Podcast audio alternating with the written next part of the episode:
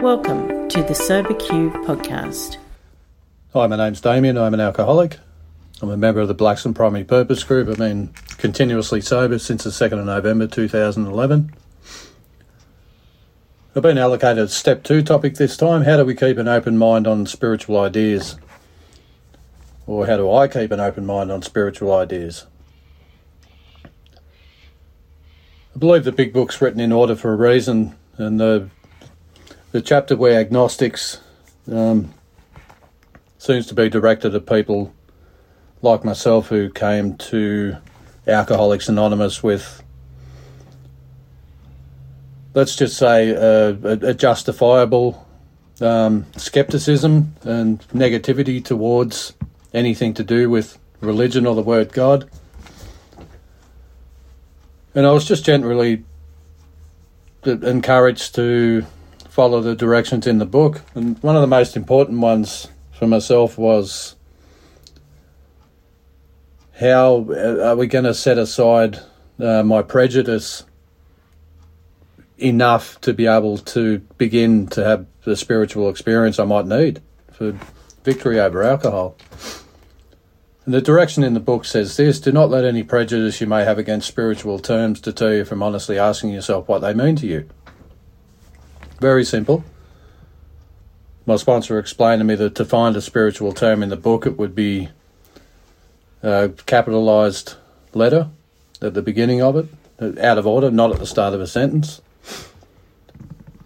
And you can find uh, half a dozen of them just in the two pages around where this direction appears on page 47. Um, some examples of those are you know, Supreme Being, God, spirit of the universe, creative intelligence, realm of the spirit. Uh, even the word him is is capitalized. Uh, so I did what was asked of me. I, I wrote them down, and I, I honestly asked them myself what they mean to me. And, and the promise that follows that is that this is actually all we need to commence spiritual growth, to affect our first conscious relation with God as we understood Him. And I have to say that uh, nothing much has changed in, in the 12 years since my sponsor first took me through that part of the book. Apart from the fact that I've spent a lot of time helping or, or attempting to help other guys have the same experience from that, that basic level of, um, you know, in, intolerance and at, at times hatred of, of, any mention of, of anything spiritual um, to to just be able to open the door, to just enough, just a crack, to be able to see that uh, my, mind has a possibility to be open to something other than you know what it's telling me, driven by you know resentment and, and bad memories and other people's ideas. And uh, you know, a, a, another promise if, if I'm able to answer this one question, you know, do I believe or am, am I even willing to believe that there is a, a power greater than myself? Um, you know, the promise is that a wonderfully effective spiritual structure can be built, and, and that's been my experience.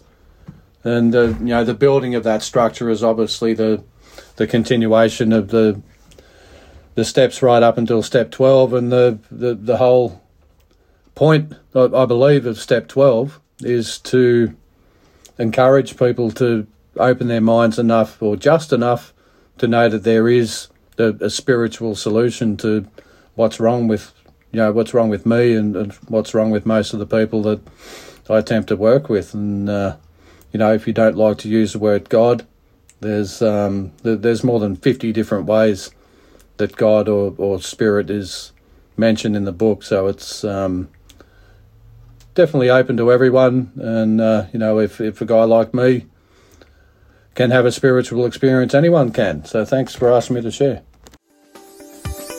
If you would like to share your experience on a recovery question, visit the SoberQ podcast website at soberq.com. Thanks for listening.